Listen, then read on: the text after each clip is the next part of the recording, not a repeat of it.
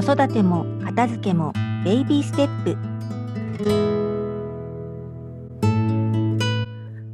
おはようございます。こんにちは。こんばんは。上田です。このチャンネルでは子育てママがもっと楽にもっと子供と幸せに生きるお手伝いをテーマに日々の子育てや片付けでちょっと楽になれるちょっとやってみようと思えるようなトピックをご紹介していきます。えー、先週の金曜日に、えー、Facebook の方で募集をしまして、えー、1時間耐久リセット祭りっていうのをやったんですね。えっ、と、まあ、その、申し込んでくださった方には、Zoom の URL をお送りして、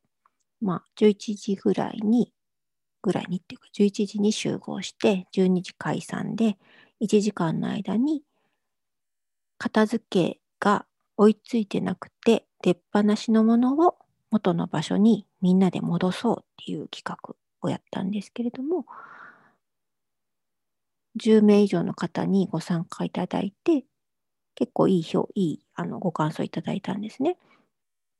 一人ではなかなかうまくこう集中し続けられないけど、みんなと一緒に、えー、やってるのが伝わってきて、最後まで頑張りきれましたみたいな、えー、ご感想をたくさんいただいて、すごく嬉しかったんですけど、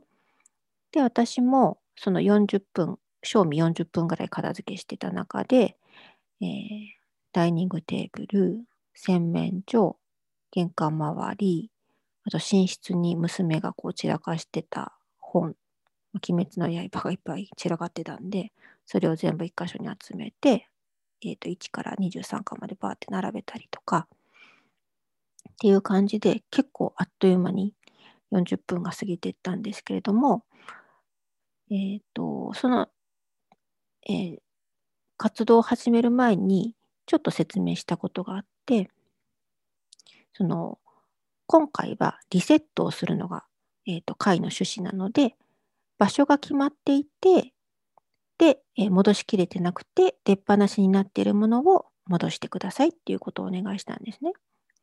で、その時に場所が決まってない、最近こう家に入ってきたものとか、えっと、どうしていいか収納の仕方がわからなくて悩んじゃうものっていうのは、えっと、リセットの対象にしないでくださいということをお伝えしました。どうしてかっていうと、やっぱりこう、新しく入ってきたものっていうのをまずどこに収納するのか、どんな風に持つのかっていうのは、えっと、まあ、まずそれが必要なのかどうかも含めて、考えて選び取る作業っていうことになるんですよね。なので、まあ、自分の中に考える余裕と考える時間と考えるエネルギーが必要になる。ので、えっと、それと、えー、元に戻す作業を一緒にやると、なんかこう、元に戻す作業自体がすごく大変なものに感じてしまう。なので、それは、えっと、また別の機会に物と向き合うっていう時間を作っていただいて、そこでやってもらうことにして、もう場所が決まってて、ただ戻すだけっていう作業だけをやってもらったんですけど、それだけだと、もう本当に時間さえあれば、体を動かす時間さえあれば、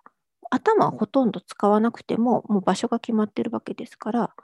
戻すことはできるわけですね。なので、そのリセットするっていう作業と、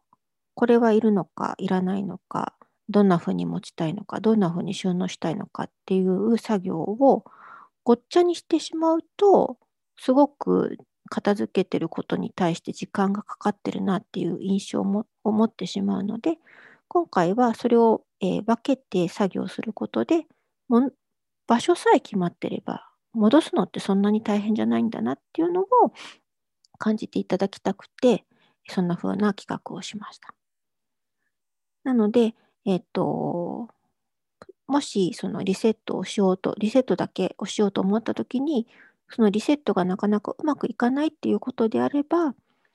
定位置が決まっていないものが多すぎて、えどうやっていいかわからないっていうことでつまずいてるのかもしれないので、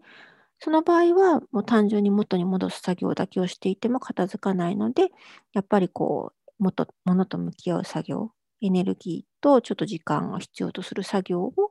やる必要があるかなと思います。で、えーこのものと向き合うっていうことに関しても、えっ、と、3週間ぐらい Facebook 上で、えっ、と、グループとして活動していくっていうのを、えー去年ね、えー5月のゴールデンウィーク明けと11月に2回やって、結構皆さんの片付けが進んだっていうふうに言ってくださったので、今回も、えー5月のゴールデンウィーク明けをやろうかなと思ってます。なので、えっと、だいたい Facebook かメルマガか、今 LINE 公式で情報を発信しているので、まあ、どれかアクセスしやすいやつで、えっと、ご登録いただいておくと、その情報も入りますので、もしよかったら、えーご登録をお願いします。詳細の方にあのリンクを貼っておきますので、よかったら見てみてください。はい、えー本日もお聴きいただきありがとうございました。これからも更新していきたいと思っていますので、フォローしていただけると嬉しいです。グッドボタンを押していただけるととても喜びます。ではまた次のエピソード配信まで良い時間をお過ごしください。上田でした。